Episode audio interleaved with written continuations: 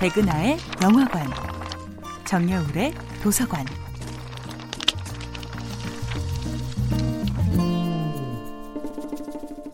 안녕하세요. 여러분과 아름답고 풍요로운 책 이야기를 나누고 있는 작가 정여울입니다.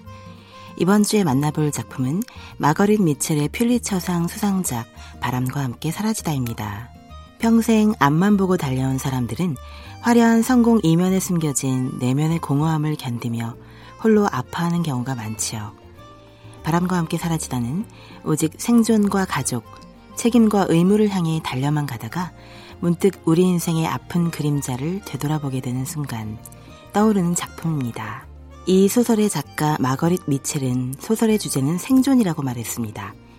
재난을 만나도 쉽게 지나가는 사람이 있는가 하면 능력 있고 강하고 용감한데도 굴복하고 많은 사람이 있지요.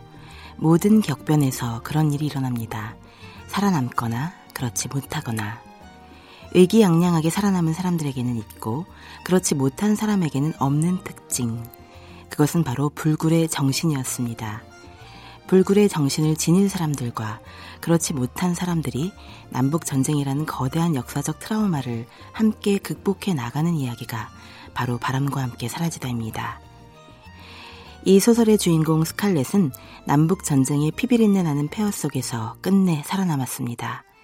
그녀는 오직 생존을 위해 온갖 책략을 쓰고 때로는 다른 사람의 약혼자를 빼앗기도 합니다. 스칼렛은 굽힐 줄 모르는 열정과 용기로 마침내 살아남지만 소설의 끝자락에서는 자신이 살아남기 위해 잃어버려야 했던 것, 즉 다시는 되찾을 수 없는 내면의 순수와 다시는 붙잡을 수 없는 사랑의 그림자와 만납니다. 저는 중학교 2학년 때 스칼렛을 처음 만났습니다. 그녀는 제가 그동안 알아온 여인들 중에 가장 이기적이고 탐욕스러운 캐릭터였지요. 하지만 잊을 수 없는 한 여자의 눈빛이라는 주제로 사진을 100장쯤 모은다면 그녀는 항상 제 마음속에 top 10 안에 들었습니다.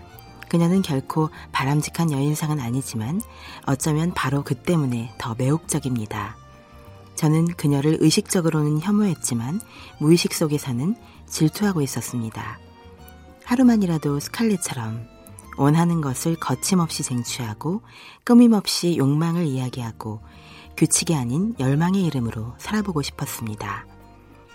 이번 한 주 바람과 함께 사라지다와 함께 멈출 수 없는 인간의 욕망이 지닌 빛과 그림자 속으로 여행을 떠나보겠습니다. 정여울의 도서관이었습니다.